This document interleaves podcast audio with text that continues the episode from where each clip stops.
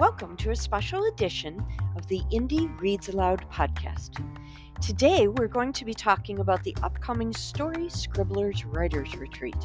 If you've ever imagined spending luxurious time focusing on your writing, learning about your craft, and becoming immersed in storytelling, this might be the Writer's Retreat for you. The retreat takes place Thursday, August twenty-fourth through Sunday, August twenty-seventh in Clarkston, Michigan. Everything is included. Workshops taught by expert indie authors, meals, lodging, critique sessions, lots of concentrated writing time, nightly campfires with more s'mores than you can consume, and so much more.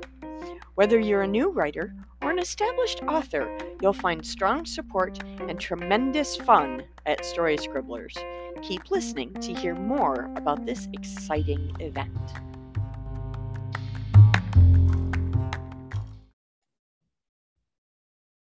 Welcome back, everyone, to another special edition of the Indie Reads Aloud podcast. Today, we're going to be having just a few minutes conversation with Um, Christopher Gair, who's going to be teaching one of the workshops at our Story Scribblers uh, writing retreat this August. It's the twenty-fourth through the twenty-seventh. And Christopher is going to be teaching a workshop titled Exploring Comedy in Fiction. Welcome, Christopher. Thank you for being here. And thanks again for teaching this summer. Sandra would say, whoop, whoop, whoop. Yeah. I'm just, I'm so excited because every time I get you to talk about the combination of humor and writing, it's always a good time.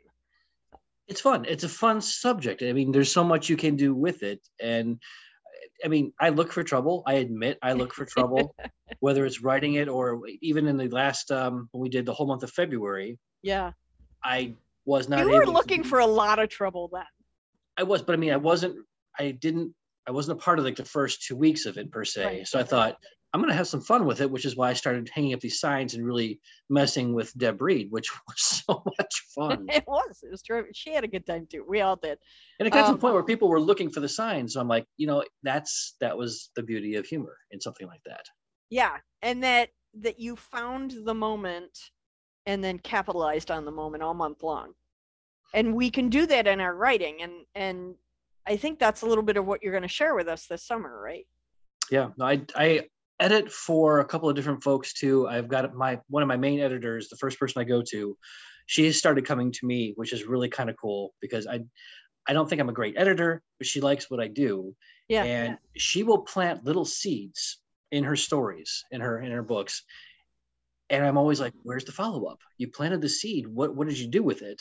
Yeah. And she had mentioned in this particular book, it was a story about a retired school teacher, kind of in the twilight of her life, um, without going into too much plot details, but she's essentially facing down sort of this evil sorcerer in an alternate type of land. Right.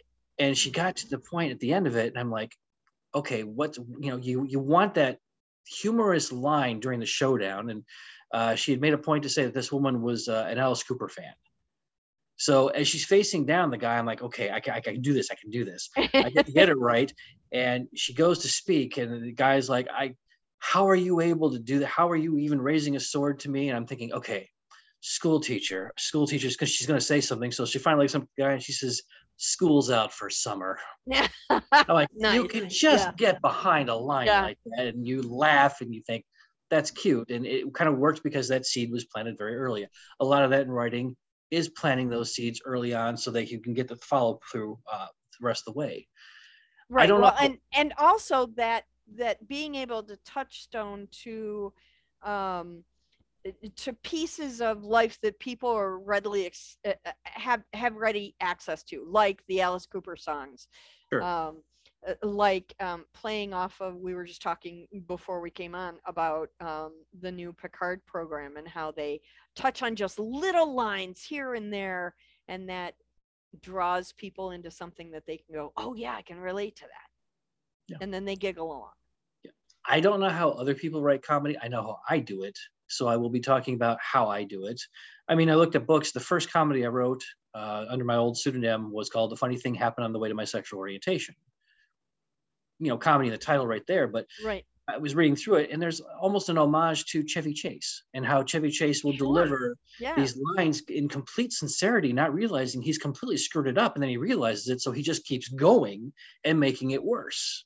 Yeah. Or Ellen DeGeneres. Yeah. I did I did a little bit of Ellen in the first Galius book, where Ellen can talk about something, and then she goes into such detail about it, it gets more and more ridiculous the more she goes on, and it gets funnier as it goes on. So you can yeah. learn from these folks. I, I think Robin Williams used to do that too. He would just start with a little kernel of something, and then it would just evolve into something he didn't even plan on. Did you ever see the, the YouTube clip of him with Carol Burnett? I did not. It's, it's a funeral, and they do, they do show it twice. The first one is as written. And then he has gone to her afterwards and said, I, I want to redo this. And she says, she looks at the audience, she says, I don't know what he's going to do. But then he goes in and he starts just kind of throwing these lines out, and it is hysterical. Yeah, it's wonderful. And I love, that's for me is writing. It's especially dialogue. You got a lot of humor through dialogue. If you've ever watched a film or seen something play out in front of you and you're like, God, I wish they would have said that. That would have been so much better. Would have been so much funnier. Mm-hmm. Save it, put it, write it down somewhere, put it in a story. Yeah, absolutely. Absolutely. I, I think that this is going to be a really fun workshop. I think uh, a lot of people are going to get a lot out, out of it. Also, I think it's going to be important um, for people who write straight stuff too, because there has to be that comedic relief once in a while, even in a really strong drama. I think once in a while you have to drop some of that comedy in just to alleviate the tension a little bit. Peaks and valleys, absolutely. Yeah. So I'm I'm really excited about having you come teach with us. This retreat is going to be so much fun. It's four days, three nights, August twenty-seventh through the twenty, uh, twenty-fourth through the twenty-seventh. Workshops, writing time, critique, um, meals and lodging, more campfire stories and s'mores than you can shake a campfire stick at. Um, and on top of all that, a book festival and lunch with your favorite authors. So if you guys out there in writing world want to really focus on your craft, this would be an awesome time to do it. Christopher, I'm so grateful you're coming to teach with us. Thank you so much. You did forget one thing. What? The tip jar, and we love free gifts. Yes, we do. We do love free gifts. Thank you so much. Have an awesome evening. You too, and I'll see you soon. Okay.